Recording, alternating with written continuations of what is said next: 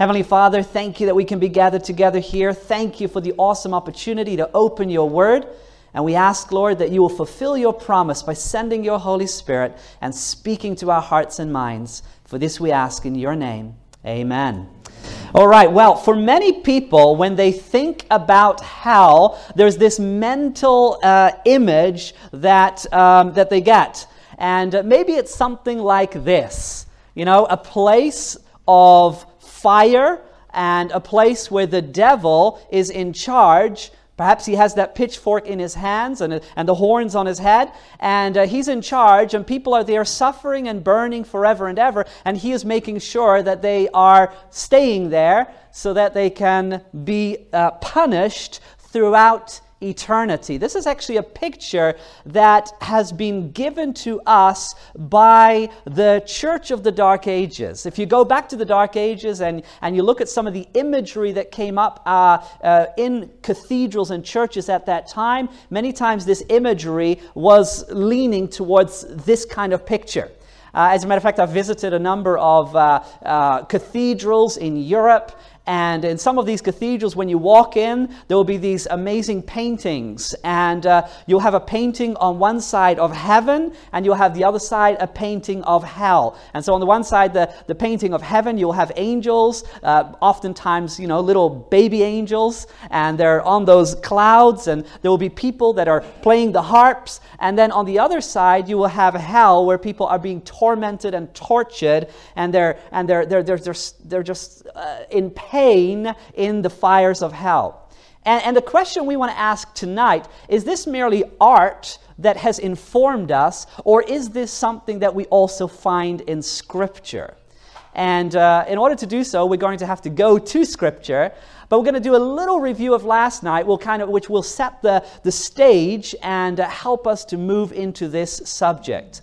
We've talked earlier in this seminar about what the church went through uh, uh, as it got started. You remember the church got started, and it started out as a movement that was proclaiming the gospel of Jesus Christ. The disciples were sent out by Jesus, they went forth proclaiming the gospel. Churches were uh, started and planted, and, and the gospel was actually spreading like wildfire. And many people were coming to the faith. But then, as you get a couple of centuries into the Christian movement, things started to change. And we talked about this earlier, particularly under the rulership of Constantine, which was the first Christian emperor. And now Christianity became the state religion. But as Christianity became the state religion, a lot of the pagan traditions came into Christianity. And uh, there was this quote that I shared with you earlier that uh, phrased it in this way um, We have now baptized, uh, baptized paganism. So paganistic rites and rituals were now being baptized into the church and they were called Christian. And this is the period that we can refer to as the Deformation or the Dark Ages. And this necessitated a reformation, a new awakening, and a return to sola scriptura, a return to the Bible alone. Well, William Gladstone, I shared this quote with you last night. He said the following. He made the following observation. He said, The pagan doctrine of the immortality of the human soul crept into the back door of the church. And I believe this statement to be true that this, this whole idea that the soul is immortal is actually not a biblical teaching. It's not, it's not rooted in Hebrew thinking. It is actually taken from Greek philosophy, and not only Greek philosophy, you can actually go way uh, further back than Greek philosophy. You'll find it in ancient civilizations. The idea that we are not mortal, but we're immortal. There's something in us that will continue to live. You find it, um, you find it in Egypt, you find it in Babylon, you find it in Medo Persia, you find it in the, as I mentioned, the Hellenistic thinking, and later you find it in the Roman Empire. In all these ancient civilizations, there was this idea that, that we are not mortal, we're actually immortal. There's, there's something that we bring into the afterlife. And this whole idea, which is really a pagan doctrine, crept into the back door of the church. Eventually, Christianity started to embrace this way of thinking. And uh, yesterday we went on a journey in Scripture and we actually looked at what the Bible teaches about what happens when a person dies. And we found out that the Bible is very clear that our hope is not in our immortality, because we are not immortal, we are mortal beings, but our hope is in the resurrection. Our hope is in the resurrection. And we actually asked this question uh, Is the soul immortal or is there a resurrection? Because it's not both right? It can't be both. The soul, if the soul is immortal, you don't need a resurrection. But if, if we do need a resurrection, that means that the soul is mortal. And we looked at a text that told us very clearly uh, in the New Testament, in 1 Timothy, uh, that God alone has immortality. So God alone has immortality. We are mortal beings, but we receive the gift of immortality when he returns and when that resurrection takes place, which actually the resurrection coincides with the second coming of Jesus Christ.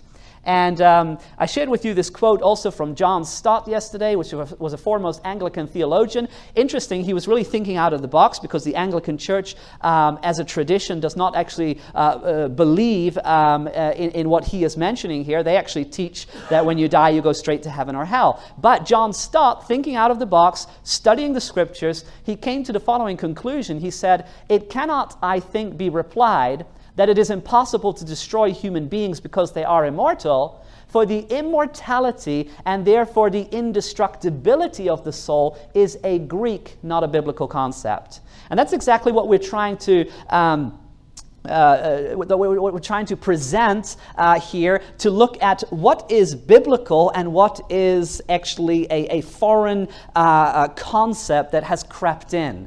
And I believe that uh, John Stott is right uh, on target when he says that this whole idea of the immortality of the soul is a Greek concept and it has come into the back door of the church. Well, we also looked at this text in 1 Corinthians chapter 15, which describes the hope of the resurrection. And when it describes the hope of the resurrection, it tells us what will take place at the resurrection, what will take place when Jesus comes again. Because it is at the coming of Jesus that we are given as a gift immortality. Take notice, we'll read it again. We read it already yesterday, but just to refresh our minds, uh, let's read it again. It says, Behold, I tell you a mystery we shall not all sleep. And we talked about this yesterday as well that in the Bible, more than 80 times in the Bible, sleep is used to describe death. And it's really, really beautiful because sleep is not eternal. You go to sleep, but then you wake up. And this is exactly what, what the Bible seeks to communicate. When you die, it's not an eternal death, but you're going to wake up one day. There's going to be a resurrection. If you put your hope in Jesus, then you will be raised to life. And so he says, We shall not all, we shall not all sleep, but we shall all be changed in a moment, in the twinkling of an eye, at the last trumpet. He refers to the last trumpet. That's the coming of Jesus.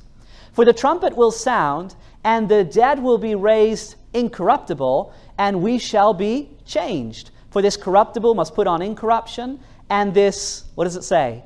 Mortal must put on what? Immortality. So, do we have immortality right now? No, we are mortal, but we put on immortality when? When the last trumpet sounds, when Jesus returns, when the resurrection takes place.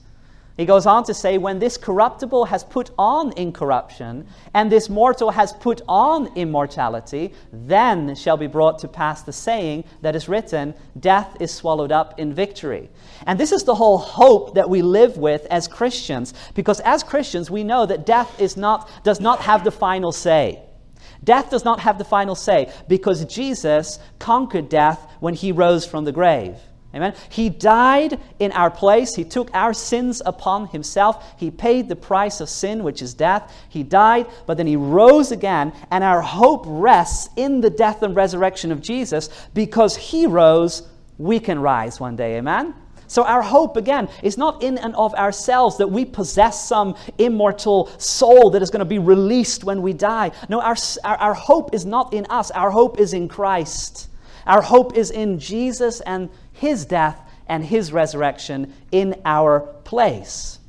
Now, I kind of touched on this yesterday, but I want to get deeper into this tonight. And that is that the church of the Dark Ages, the church of Rome, has actually taken advantage of this whole idea of the immortality of the soul. The teaching of the immortality of soul of the soul was very convenient for the church during the Dark Ages.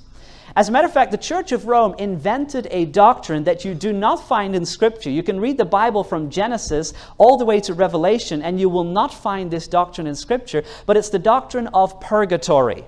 Now, purgatory, what's purgatory? Purgatory is the kind of in between stage between heaven and earth. And so, if a person dies and, and their, the outcome uh, is, is, not yet determined whether they're going to be saved or whether they're, they're going to be lost, they end up in this place called purgatory. The church invented it, the Church of Rome invented it. But it, when you're in purgatory and you're suffering in purgatory, there is a way to get out, according to the Church of Rome.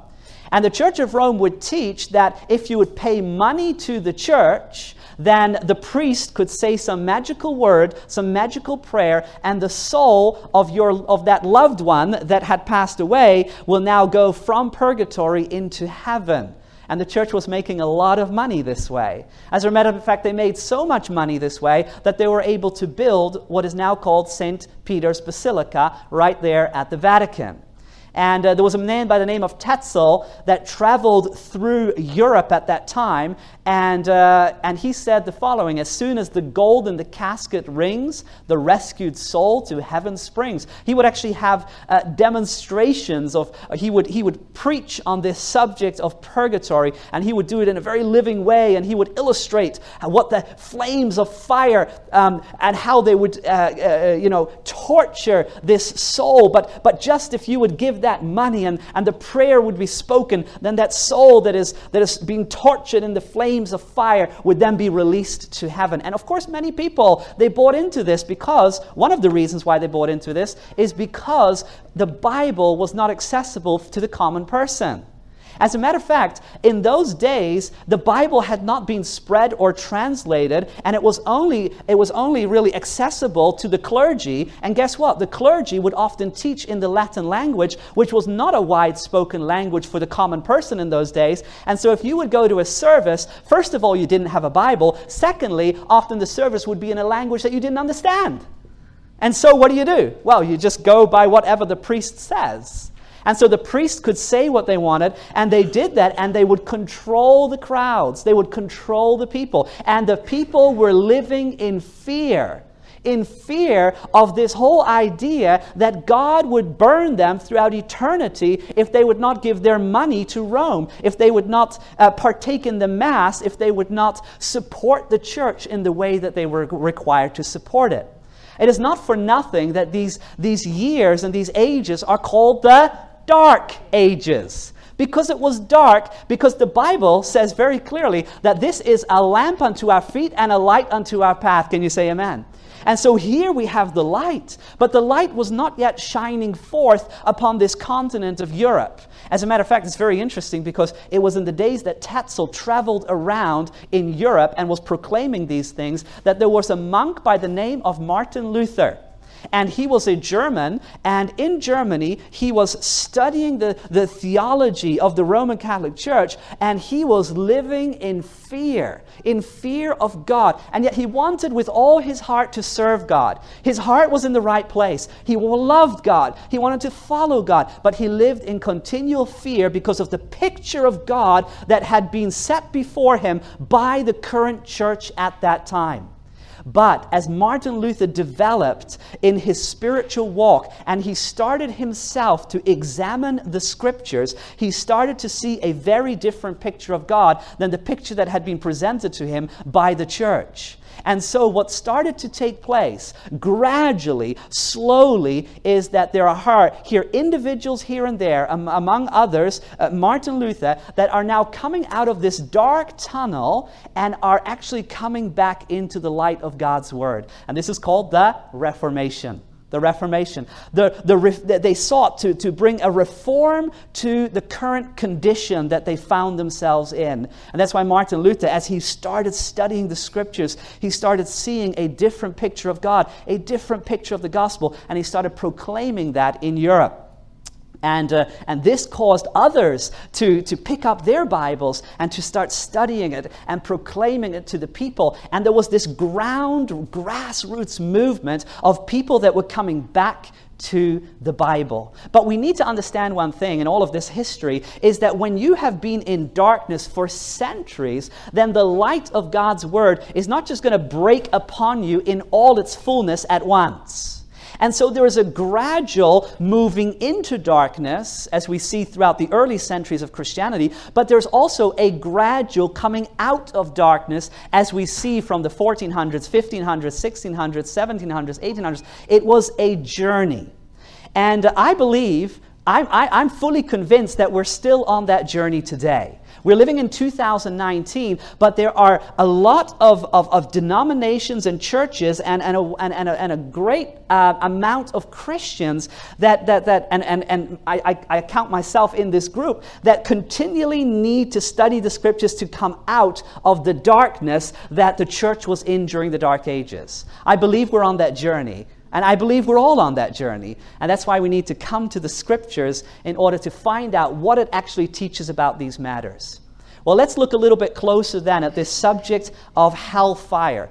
First of all, I always like to look at the definitions in the Bible because this helps uh, a great deal. Because, you know, we, we always need to remind ourselves that when the Bible was written, it wasn't written in the English language. The Old Testament of the Scriptures was written in the Hebrew language, and the New Testament of the Scriptures was written in the Greek language, and the Hebrew words somehow, uh, sometimes have multiple uh, meanings. And the same with Greek, the Greek words, they can have multiple meanings. And so when the book was translated, when the Bible was translated, there were translators that were choosing certain words that they thought fit at that time. Well, when the Bible was, was, uh, came about, or when the canon was, was formed and, and later translated to many languages, remember that this was happening at a time where they were still coming out of this darkness, right? And so, if they're, if they're in their understanding, um, hellfire was a place of eternal torment, well, then they're going to actually imply those words into the scriptures. And so we need to go back to the original language and say, okay, what does hell actually mean? Because for us, I can say, okay, envision, get a picture in your mind when I say the following word, and then I say the word hell, and you all have a mental picture. And for many of us, the mental picture that we have with the word hell is kind of a little bit like that picture I showed, to, I showed to you in the beginning. A place of burning where the devil is in charge and where people are suffering throughout eternity. But let's look at the evidence of Scripture. Now, in the Old Testament, the word hell is translated 31 times from the Hebrew word Sheol. Okay, so whenever the word Sheol appears, at least 31 times in the Old Testament, um, what, what, what, what the translators have done is they've said, okay, they've, they've called this hell. But, but we have a mental picture of hell. That's the burning place, right? Where, where people are burning throughout eternity. But then we have to ask ourselves the question what does the word Sheol mean? That has been translated as the word hell 31 times in the Old Testament. Well, the word Sheol simply means grave or place of the departed. Okay, so already 31 times in the Old Testament, the word hell has actually a quite a different meaning that what many people have associated it with. It means Sheol, place of the departed, grave simply. That is the meaning of the word Sheol. What about the New Testament? In the New Testament, in the New Testament, there are two Greek words that are translated as hell. The first is the word Hades, which basically has the same meaning as the word Sheol in the Old Testament, in the Hebrew, and which is also place of the departed one or the grave. And then you have the second word that is used, um, and that is Gehenna. Now, Gehenna is. Um, probably the original uh, Greek word that comes closest to kind of our imagery of fire and burning and destruction. Okay? So there is that word Gehenna that appears a number of times. And so, what I want to do is, I want to go a little bit closer and see how this word Gehenna is used or in which setting uh, it is used in Scripture. Okay? Well, Gehenna was actually a place, which is interesting. Just outside of Jerusalem, there was a place called Gehenna. Now, what was Gehenna? Gehenna was basically what we would call today a um, uh, I don't know what you call it in the English language, like a dump, a trash place, right? Where you throw your garbage. And uh, basically, Gehenna was the place where they would throw their garbage of those that were living in Jerusalem. And guess what? Because of all the garbage that accumulated there, because of the many people living in the city of Jerusalem, they would burn that garbage to get rid of it.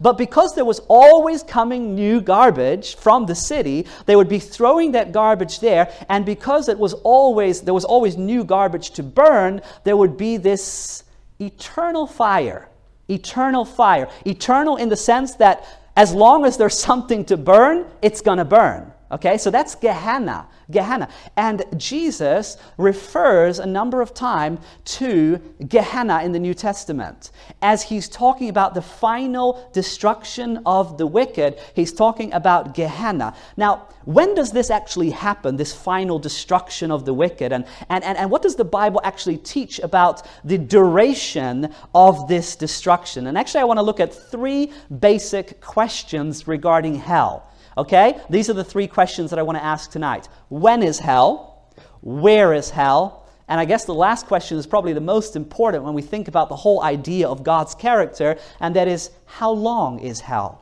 Because the traditional view, okay, let, let's, let's first just approach this from the traditional view that is out there in Christianity, the mainstream idea about hell. When is it? Well, it's already now, according to many. It's already now. People that have died are already in hell. That's what many Christians believe. So, where is it? Well, there's maybe different opinions about that. Maybe some say in the center of the earth or, or some other place. Uh, there's, there's kind of a little bit of difference maybe on that point. How long? Well, most traditionally will agree eternally. That means that if you end up there, someone that has already died and that didn't uh, profess faith in Christ and that was living in a way that they should not live, they are then condemned to the flames of hell. They are there right now. How long are they going to be there? Forever.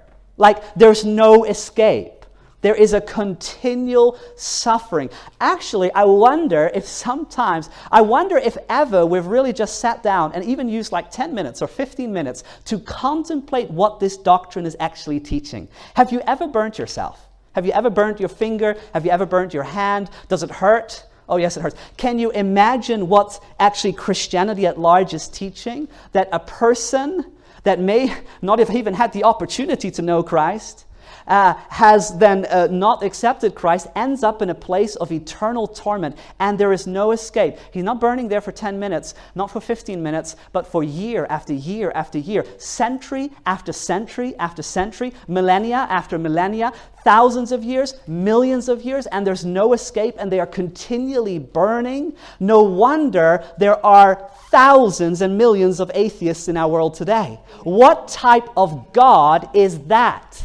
What type of character are you actually portraying when you're saying that God burns people in hell forever and ever? How many of your parents here tonight? Your parents? Okay, I have two boys, a five year old and a two year old. You know, I believe that it's important and it is a task that God has given me to raise up these children well. You know, according to my Bible, when I read my Bible, we are all children of God. You know, He's our Heavenly Father. Over and over again, more than 200 times in Scripture, He is called our Father. We have a parental relationship with our Heavenly Father. Now, I have a relationship with my son, and this is only a picture and a type of the relationship that I have with God. But I cannot imagine that even if my son wouldn't want to know me anymore, even though he would reject me and turn away from me, that I would grab him and punish him forever.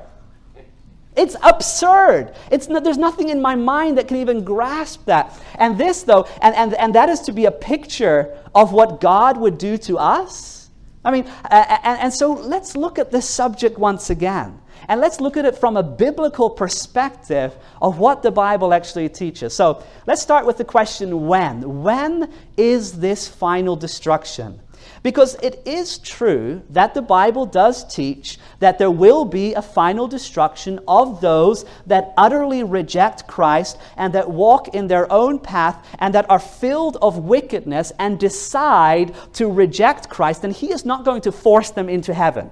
We don't serve a God that is going to force us to be saved. So, in other words, God says, okay, I respect your choice. I respect that you want to be separated from me. But the reality of the matter is that there is no life outside of Christ. There is no life outside of the God, the Creator. So, by separating yourself from God, you are separating yourself from the source of all life. And therefore, there is a final destruction of the wicked in that sense. Now, when is that final destruction?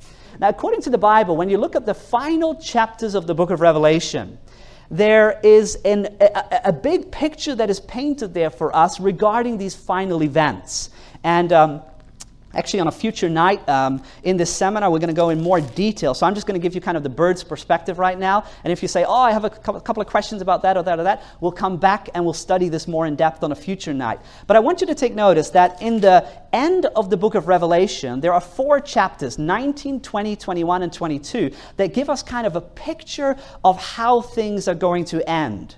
Okay? So in Revelation chapter 19, we have a picture of the second coming of Jesus. We've talked about this great hope that we have. Jesus came to this earth the first time, he died in our place, he rose from the grave, and one of the last things he said to his disciples is, I am coming again. He said, Let not your heart be troubled. You believe in, in God, believe also in me. In my Father's house are many mansions. If, I, if it were not so, I would have told you. I go to prepare a place for you, and if I go and prepare a place for you, I will come again and receive you unto myself that where I am, there ye may be also. That's John 14, verse 1 to 3. So Jesus gives us the assurance I'm going and I'm going to prepare a place for you, and I'm going to come again and I'm going to receive you to the place that I have prepared. And so, as we get to the end of the book of Revelation, what can we expect? Exactly that Christ is going to come again. And so in Revelation chapter 19, we have the picture of the second coming of Christ. He comes and takes the, the redeemed home. The resurrection takes place. They're taken to heaven, to the place that He has prepared for them. And then, as you move into the 20th chapter of Revelation, we have this prophecy called the Millennium Prophecy. And millennium comes from the, you know, from the Latin milla, thousand, annium, years, a thousand years. So the thousand year prophecy. And again, we're going to talk more about this prophecy in a future night. I'm just giving you here the big picture. But in Revelation chapter 20, it talks about these thousand years that the, the saved are going to be together with Jesus in heaven, in the place that he has prepared for them. But then, as you continue to read in Revelation chapter 20, it talks about what happens after the thousand years. After those thousand years are finished, the new Jerusalem, so not the Jerusalem that was here on earth, but the new Jerusalem in heaven, where the saints are with Christ as they are, as they are with Him for those thousand years, then that great city and all the saved will come down to this earth and the New Jerusalem will settle once again on will settle on this earth, and all the saved will be gathered there together. Because ultimately, our home, my friends, is not going to be in heaven. Oh, it will be for, for a thousand years, but our ultimate home throughout the eternal ages is actually going to be this earth this earth is going to be recreated in the end.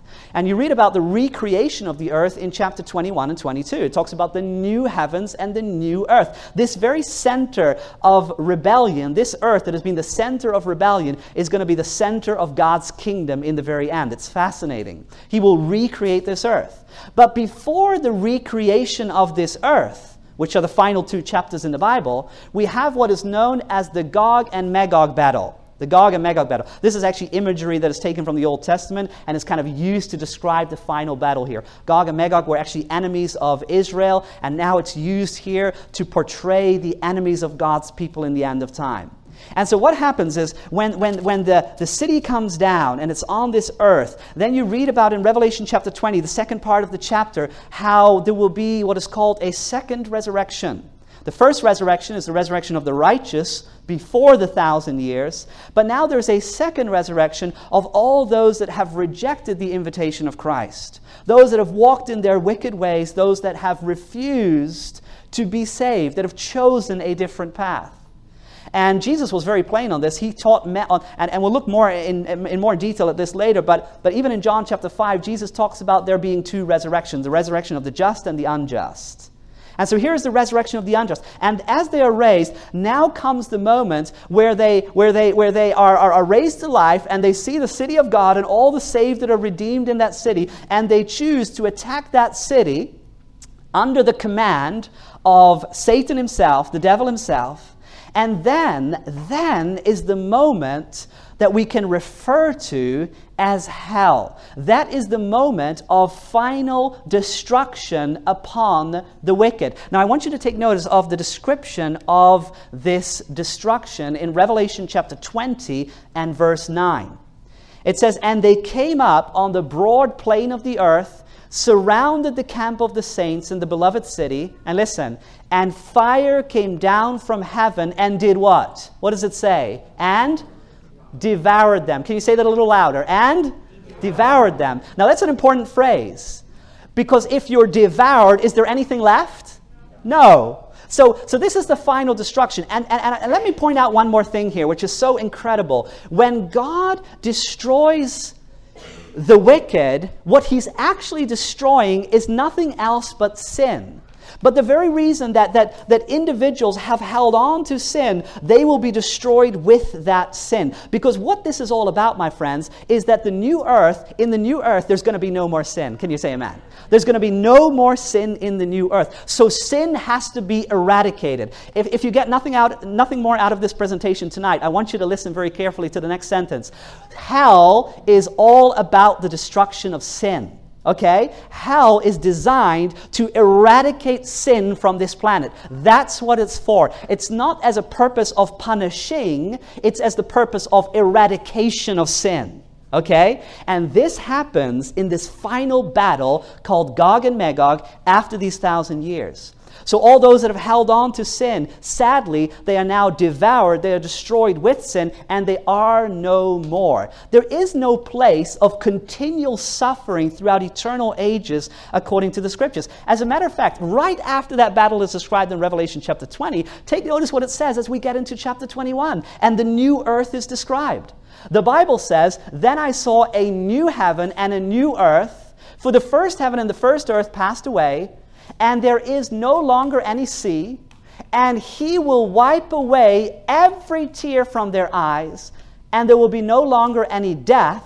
There will be no longer any mourning or crying or pain because the first things have passed away. Now, think about this. If you would be in heaven and then you would be on that new earth that God creates, and he creates this beautiful new earth. And just imagine for a moment that this traditional view is true that there's some corner in the universe where the devil is still in charge, and there's some corner in this universe where people are still burning and suffering. How would you feel about heaven? How would you feel about heaven if you knew that there were people that were continually being tormented by flames throughout eternity? The question is would heaven really be heaven? And think about it. Okay, let me even press this a little bit stronger. Imagine if it's one of your children that chose a different path. How would you feel about that? How would you feel about that? My friends, this traditional view has no basis in Scripture, and more importantly, it distorts the character of God. It distorts the character of God. God is a God of justice and mercy. Can you say amen? And God will destroy sin in the end because He is a God of justice, but the Bible also says He will wipe away every tear. And there will be no place of eternal torment because all things will become new. And the Bible says there will be no longer mourning, no longer crying, no longer pain. And guess what? Sin will be eradicated. If the traditional view is true, then sin will never, never disappear from this universe. If the traditional view is true that there is a place where there is a hell and, and, and, sinners are there and they continue to sin and the devil is there, then the devil, will, we will never get rid of him and we will never get rid of sin. But my friends, I'm so happy that that's not the biblical story. Because the biblical story is that the devil will have his day when he will be gone, and sin will be eradicated, and therefore we can have a new heaven and a new earth. What do you say?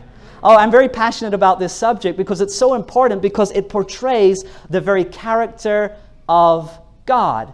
And so we've answered the question when is hell? The final destruction is after those thousand years. Um, it, is, it is that Gog and Magog battle. It's the final battle that the Bible describes. The last two chapters of the Bible, they, they, they portray a very similar picture to the first two chapters of the Bible. In Genesis chapter 1 and 2, there's a perfect God. There's perfect, there's perfect uh, mankind is perfect. There's no sin, no sorrow, no suffering. There's a perfect relationship between God and man. And then in chapter 3 of the Bible, the conflict begins.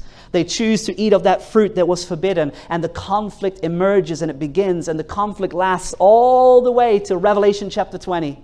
And in Revelation chapter 20, we have the final conflict between good and evil described there in the Gog and Magog battle. This is really what hell is about it's a destruction of sin, an eradication of sin. And then when you go to the two last chapters in the Bible, again, a perfect world, a perfect God, a perfect relationship, and no more sin, no more suffering, no more death.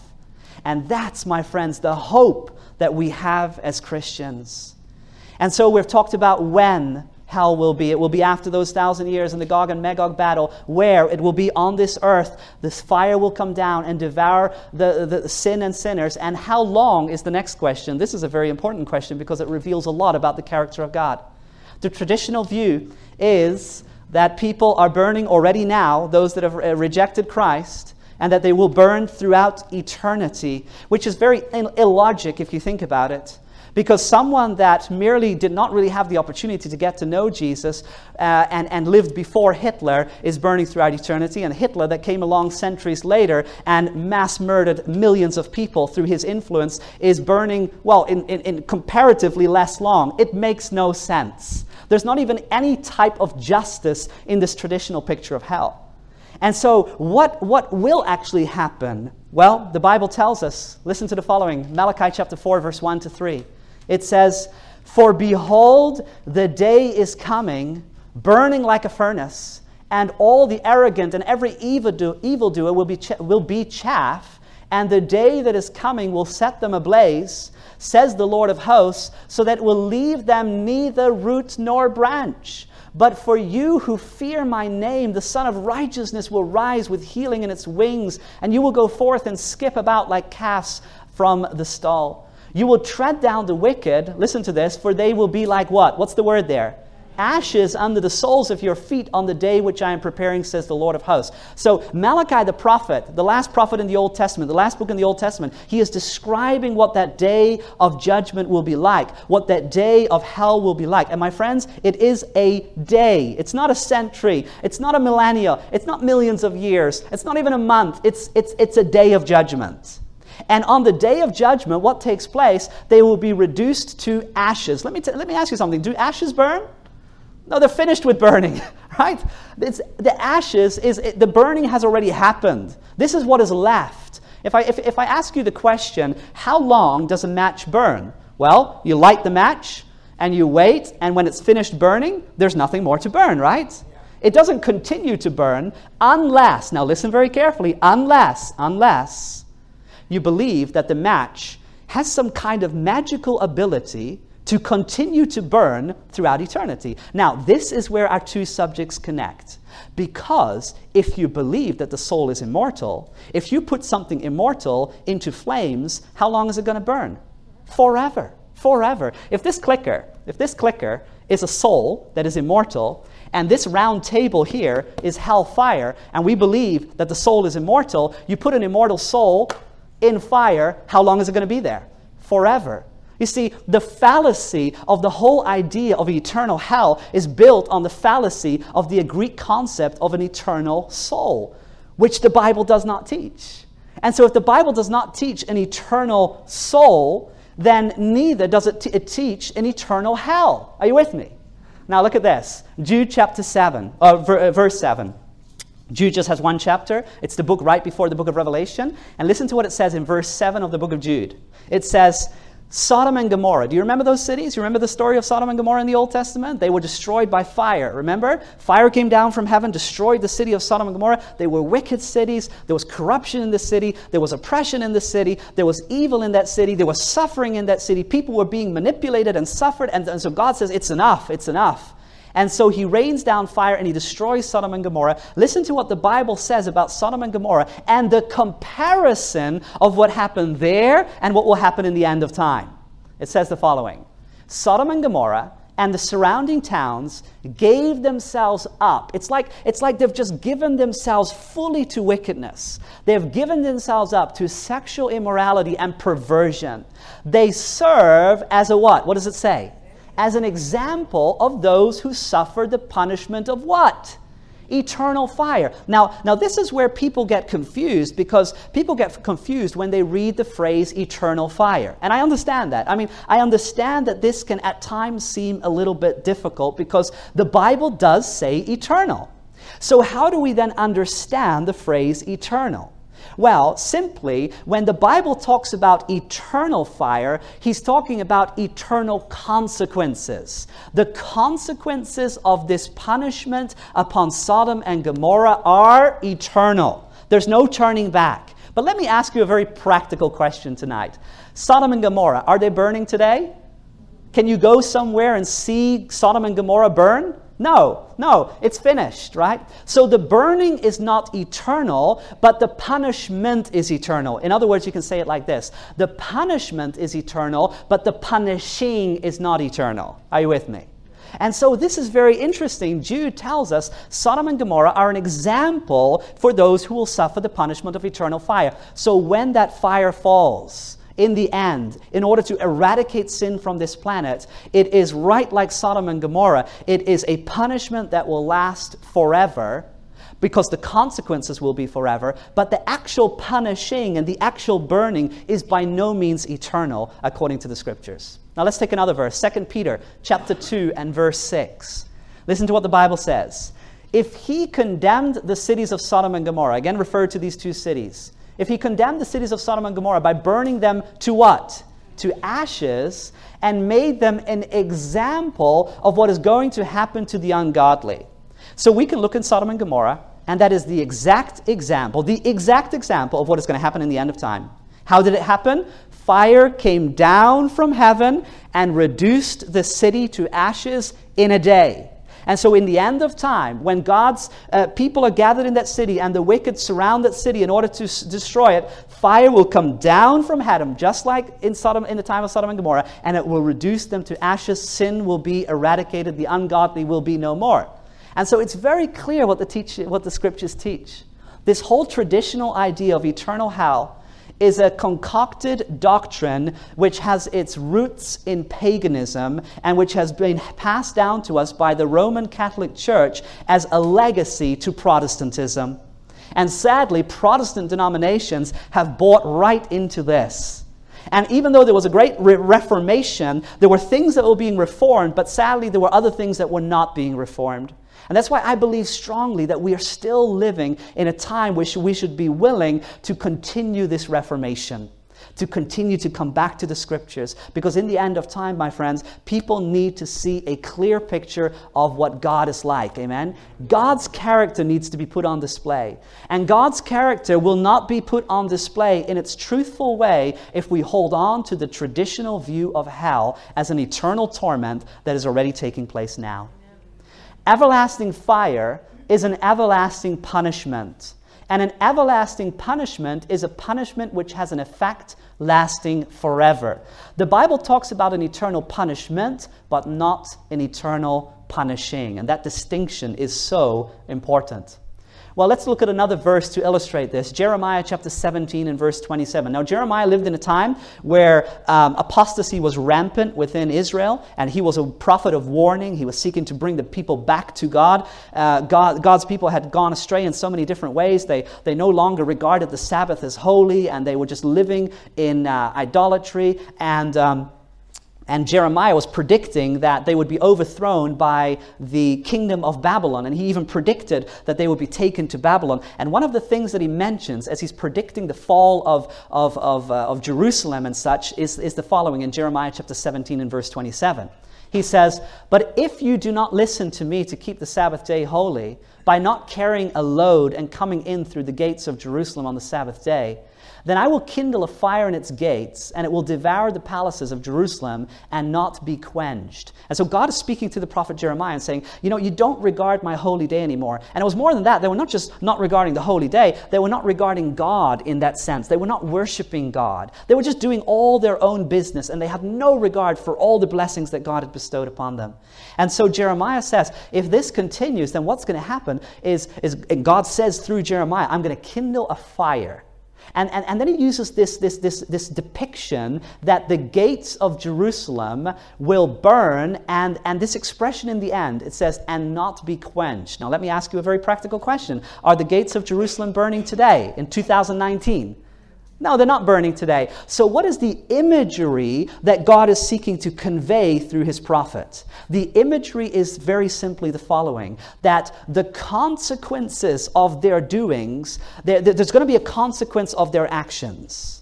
And the consequence of their actions is, is, is that God is going to have to withdraw his protection from them, right? There's going to be a fire in their gates. In other words, it's, it's almost like if a gate burns up, well, then there's, there's free access to the city. There's no longer protection.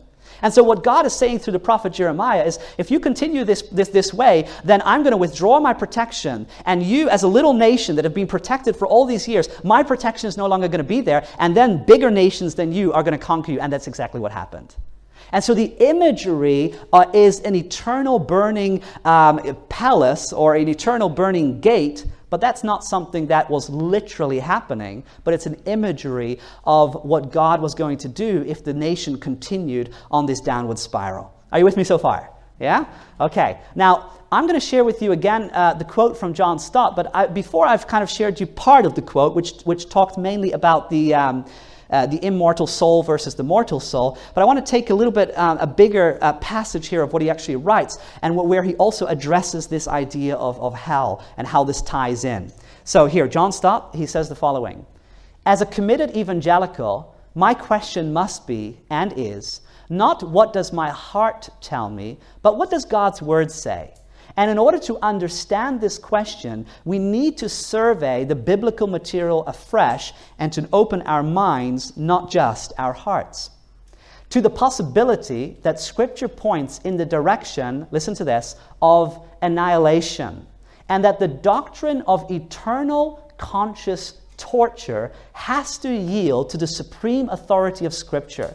It cannot, I think, be replied that it is impossible to destroy human beings because they are immortal. For the immortality and therefore the indestructibility of the souls is a Greek, not a biblical concept. So, what he's really getting at here is we need to examine the scriptures, and if the scriptures are pointing in the direction of annihilation, then that's where we should go because the scriptures are clear. The scriptures are clear. And the whole idea of an eternal burning fire is really connected to the whole idea of an immortal soul. And, and, and why is this so important for us? Because again, it portrays the picture of God. What kind of picture do we want to give to the world of God? Do you want to give a, a, a picture of a, of a just God that will eradicate sin? and but that wants all of us to be saved and that is doing everything in his power to save or are we going to give a picture of a god that if you don't receive him then he's going to punish you throughout the eternal ceaseless ages. It's there's going to be no end to it. It's going to be an eternal suffering. Well that's a very very different picture.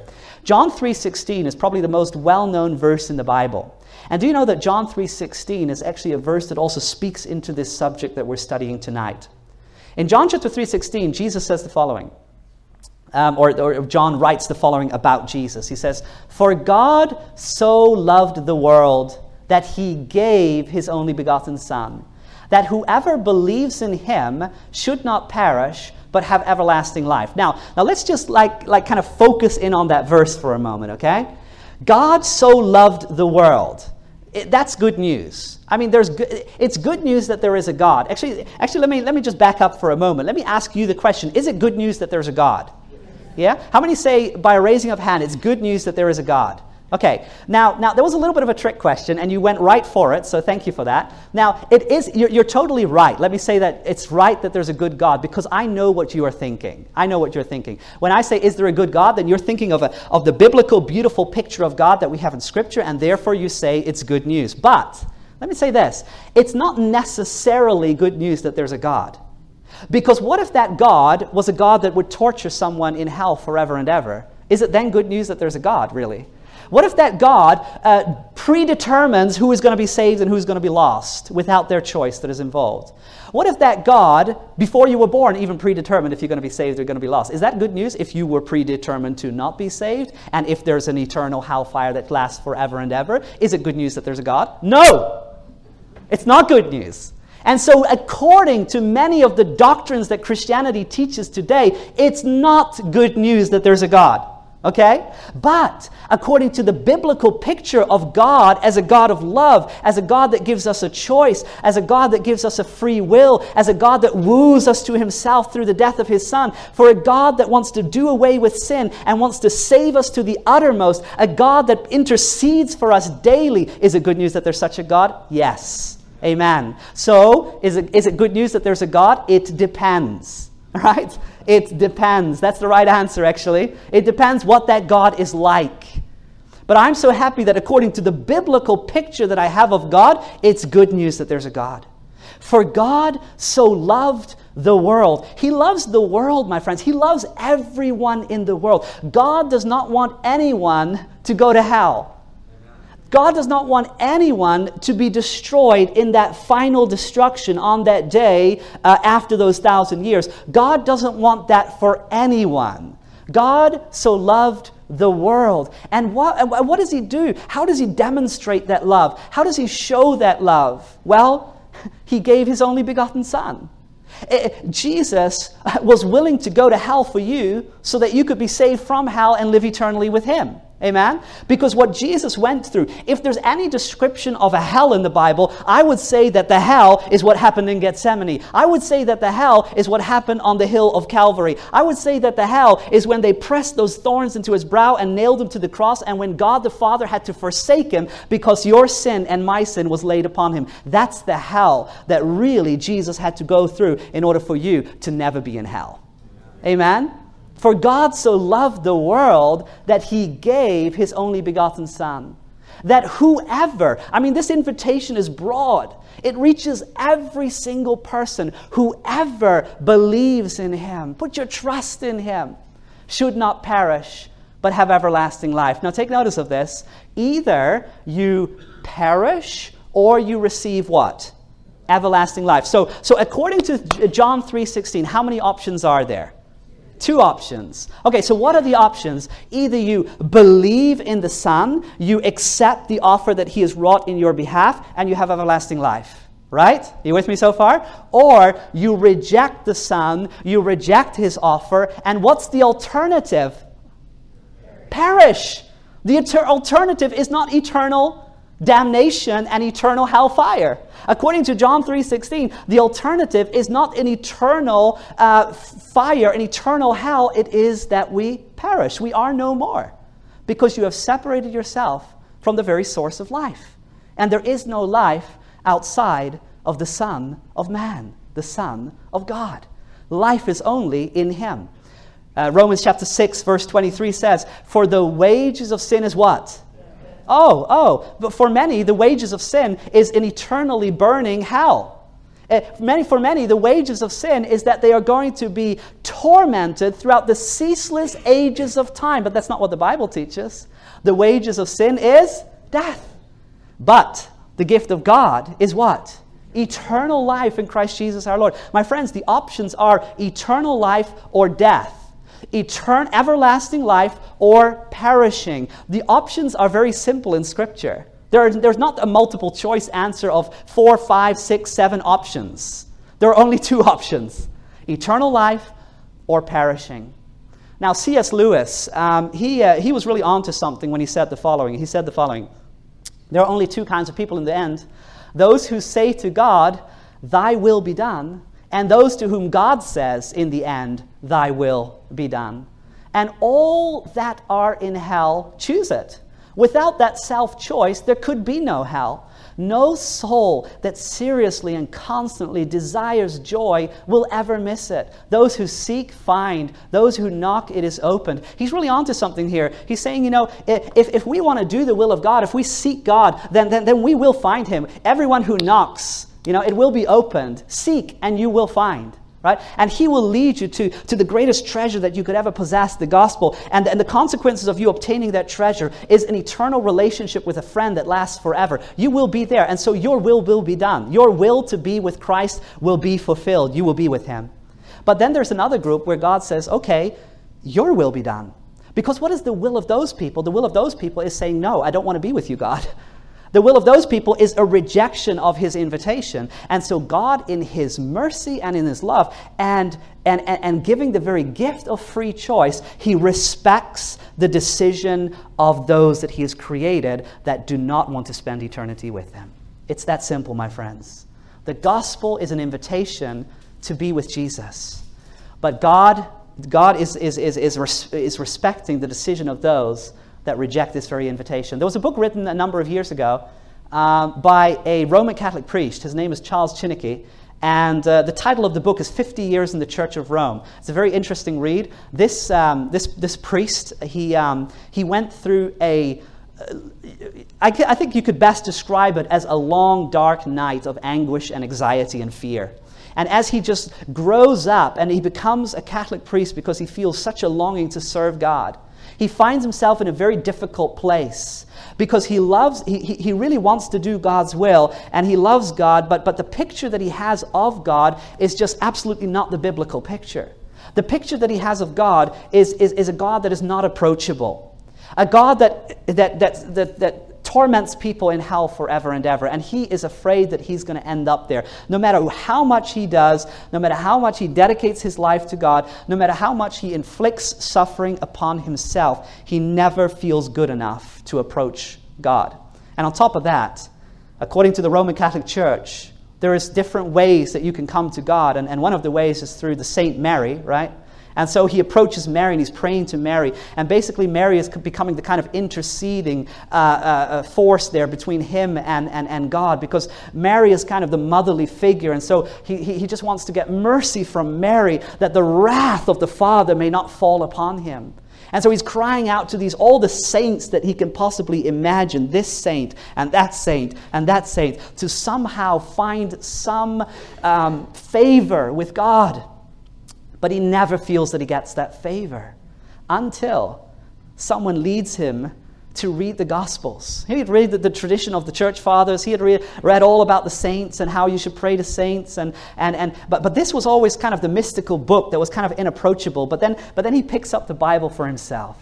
And he starts reading the scriptures. And he starts being, and he gets introduced to a very different picture of God. And the picture that he gets from God through the scripture is a God that is a God of love and that is approachable by everyone. And there is no person or saint that stands in between. And by, my friend, by, by, the way, friends, this is again a reason why we need to be very strong on the doctrine of, of, of, of, of what happens when a person dies, because the whole idea of an immortal soul is not just an open door to Spiritism, it's also an open door to all this nonsense about saints. Because Mary is not in heaven. Mary is waiting, sleeping in the grave, waiting for the resurrection, right? And so you, don't, you can't pray to Mary. And you can't pray to Saint Augustus and Saint this and that and Saint that. They are sleeping in the grave. You, you can approach your Heavenly Father through Jesus Christ. Amen? He is your interceder. And so he, he, he, realizes this for the first time. And, and there's this picture of God's love that just, that just dawns on his mind as he's reading the scriptures and reading the gospels. And he falls in love with Christ for the first time. And he is freed from his anxiety and fear. And I'm thinking the very story of, of, of this priest that went through this for, for 50 years serving the Church of Rome, but then finally discovering the gospel. There are so many people in this world today that are anxious, and they, their picture of God has been distorted by, by, by, by, by Rome and by, by, by false doctrines and even compromised Protestantism. And it's time for them to approach the scriptures afresh and to get a new picture of God. Amen? To get a new picture of the love of God. Because the love of God, my friends, in Scripture is not leading us to fear, but it's leading us to love. It's leading us into a relationship with Him that is built upon trust. Just like a child trusts their parents, so we can trust our Heavenly Father. You know, it's interesting when you look at the history of the church. In many ways, the Dark Ages, they, they, they led to a, um, a revolutionary movement within Europe. And I believe that this revolutionary movement that you can read about in Europe is almost like, um, uh, on a big scale, what has happened to many people on a smaller scale in their personal lives even today. Because as the Church of Rome was ruling for centuries, and they were portraying a picture of a God that torments people forever, purgatory, you know, and all the whole deal of, of, of, of the priest being the interceder instead of Christ, and all of this nonsense that they were proclaiming for centuries, led to what we now call the French Revolution. And you know what the French Revolution was all about? It was all about getting rid of everything that has to do with religion. Because we can't on earth believe such a God. And so there's first there's a distortion of the character of God, and then the result of the distortion of the character of God is I don't want God at all. Are you with me? So, what happened in the French Revolution is happening on a, on, a, on a miniature scale in the lives of many, many people today. Many people, I meet atheists all the time in Europe, and, they, and, and, and I've spoken with many of them. And, and actually, when I probe a little bit into it, I find out their, their atheism, their rejection of God, is actually a rejection of a false picture of God. They're rejecting a God that I don't even believe in. You know, there's this story actually of a pastor that was on a plane, and he sits down and he opens up a book. And uh, he was reading, re- reading some religious book, maybe his Bible, I don't remember. And he's reading it, and the person sitting next to him in the plane is saying, like, "Oh, are you a Christian?" And he says, "Yeah, I'm a Christian." And the young man says, "Well, I'm an atheist." And, and, and this pastor, in a moment of brilliance, he turns to the young man and he says, Can you explain the God that you don't believe in? And so he says, Yes, I can explain the God that I don't believe in. It's a God that predetermines who's going to be saved and who's going to be lost. It's a God that, that tortures people in, in hellfire forever and ever. And he goes on to describe a, a God that, that, that, that doesn't exist that's nowhere found in the Bible. And when he's finished with his explanation, the pastor turns to him and says, Well, in that case, I'm an atheist too. Because I don't believe that that type of God exists anywhere in the universe. But let me, tell about you, let me tell you about the God that I do believe in. And he started explaining the God of love that is revealed in the scriptures. And this was happening in the French Revolution. They turned away from a God that actually didn't exist. Take notice what it says here in the book, The Great Controversy. It says, It was popery that had begun the work, listen to this, which atheism was completing. This is the master plan of the enemy. The master plan of the enemy. This is thought through. This is the War of Thrones, my friends. This is the War of Thrones. The enemy has it all figured out. Okay, misrepresent Christianity for centuries, and then people will get so fed up of God that they'll throw the whole thing out, and then we've got atheism, and we'll continue with that plan. But God wants to stop this plan. And how is He going to do it? By portraying His true character throughout Scriptures, by taking a fresh look at what God is actually like according to the scriptures. Listen what else happened here during the French Revolution. It says, After France had renounced the worship of the living God, the high and lofty one that inhabiteth eternity, it was only a little time till she descended to degrading idolatry by the worship of the goddess of reason in the person of a profligate woman.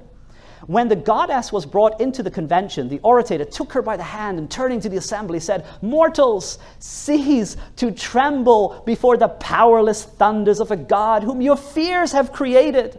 Henceforth, acknowledge no divinity but reason. Isn't that interesting? And, and there's actually some truth to what he's saying. Because when he said that the God that your fears have created, that's exactly what had happened. But now they're throwing out everything. They're turning to the God of reason because of a misunderstanding of the character of God. Sadly, today, many are turning to the God of reason instead of looking afresh at the biblical picture of the God that truly exists. Ravi Zacharias, a Christian apologist, said it so beautifully. He said the following I think the reason we sometimes have the false sense that God is so far away, listen to this, is because that is where we have put him. We have kept him at a distance. And then we, when we are in need and call on him in prayer, we wonder where he is. And then he closes with this brilliant line He is exactly where we left him. So, so you know, where, where is your God tonight? You know, where is your God tonight? Your God is exactly where you left him. But you know what? Your God can be closer than ever tonight if you open the scriptures afresh and you study the character of God and you find out what God has done for you through his son Jesus Christ, God can be closer than ever. And maybe some of you tonight, you feel in a sense that God is far away, but, but this can be a turning point. You can say, God, I want to accept you as my friend. I want to accept you as my Savior. I want that close relationship with you that your scriptures portray. And I want to close with this. In Revelation chapter 14, we have what we call the three angels' messages. And I've talked about this earlier. The three angels' messages are those three messages that will go into all the world before Jesus comes. And the first angel's message there in Revelation 14, verse 6 and 7, is really this introduction of the gospel. And when the gospel is introduced, it is an introduction of the character of God. The character of God that we need to look at and we need to behold in order to be saved. And the message is, is, reads such then I saw another angel flying in the midst of heaven, having the everlasting gospel to preach to those who dwell on the earth, to every nation, tribe, tongue, and people, saying with a loud voice, Fear God. And when it says fear here, it doesn't mean to be afraid. The original word here is, is to honor, to reverence. Reverence God, honor God, give glory to Him, for the hour of His judgment has come, and worship Him who made heaven and earth, the sea, and the springs of water. That's the final message going into the world a, a revelation of the character of God to all tribes, tongues, nations, and people. A revelation that God is the Creator, a revelation of the gospel of Jesus Christ. But it's also followed by a second angel's message. And the second angel says the following in Revelation 14, verse 8. And another angel followed, another message follows, saying, Babylon is fallen is fallen, that great city, because she has made all nations drink of the wine of the wrath of her fornication. This is symbolic language that is implied here, but basically what it's saying is uh, there's a warning. Oh, yes, there's a gospel that's going to go to all the world, and the character of God is going to be lifted up, and many are going to see what God is actually like. But the second angel's message is there's a warning. I want you to turn away from Babylon. Babylon is a false system of worship. Babylon is confusion. Actually, when you go all the way back into Genesis, and the first instance of Babylon is that tower. Remember, they're going to build this tower all the way up to heaven. They're going to do their own will. And later, you, you trace throughout the scripture from Genesis to Revelation the concept of Babylon is God's enemy, the enemy of God's people. And in the end of time, it says Babylon, not literally some city somewhere in the Middle East. This is talking about a system a system that is confusing the nature of God, a system that is confusing the character of God. But the Bible says in this second angel's message that also has to go into all the world is Babylon is fallen. This false system of worship, it's a fallen system. And even though it's making the nations drunk with the wine of her fornication, and this is, this is the teaching, the teaching of God. It's like, or, or the teaching of this system. It's like wine. It, it benumbs the senses. It confuses the thoughts. But it's a fallen system. And that's why, together with preaching the gospel, we need to expose error. Amen? To expose the error of systems that are benumbing and confusing the multitudes. And my friends, there is Babylon is active today, and sadly enough, Babylon is active in Christianity to give a false picture of the character of God, and therefore we preach with boldness, Babylon is fallen. Amen? Babylon has fallen. Come out. Come out of Babylon. Come out of that confusion about an eternal torment. Come out of that confusion about the immortality of the soul. Come out of that confusion about Sunday sacredness. Come out of that confusion and join a movement that is rooted and grounded in Scripture. Can you say amen? Amen. amen. And so I pray that as we see Babylon for what it is tonight, that we can say, I don't want to be part of that confusion. I don't want to be part of, of paganism that shakes hands with Christianity. I don't want to be part in paganistic rites that have been baptized within Christianity. I want to be part of a movement that stands on the Bible and the Bible alone. Amen? Okay, we'll close with this good news about hell. What, is, what have we learned tonight? What is the good news about hell? No one is burning right now. Can you say amen? Amen. No one will burn eternally. Can you say amen? Okay, hell is fair. It's ju- God is just. Can you say amen? You don't have to be there. Now, that can be a very loud amen. Amen? All right. And finally, Jesus would rather go to hell for you than live in heaven without you. Amen? All right. Well, we're through. And I just pray that this has been an inspiration for you as you continue to examine the content of Scripture and you continue to look at the cross and be transformed by it. Shall we pray together? Heavenly Father, thank you so much for being with us tonight. Thank you for speaking both to our hearts and to our minds with your word. And I pray that promise over us all, Lord, that the word will not return unto you void, but accomplish in that which you are pleased. May you do what you want to do in our lives, Lord. Help us to come closer and closer to you, to embrace that picture that Scripture presents of a loving God. And help us, Lord, to prepare for your coming. For we ask this in Jesus' name. Amen. This media was brought to you by Audioverse, a website dedicated to spreading God's Word through free sermon audio and much more. If you would like to know more about Audioverse, or if you would like to listen to more sermons, please visit www.audioverse.org.